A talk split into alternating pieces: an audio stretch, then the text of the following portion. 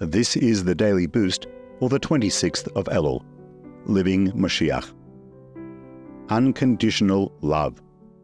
From the Talmud in Yoma 9b, the temple was destroyed because of senseless hatred.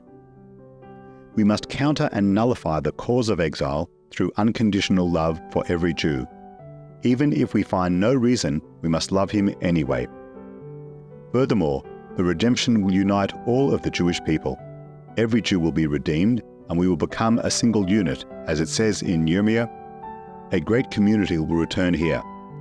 We must prepare for this unity now and do whatever we can to promote it.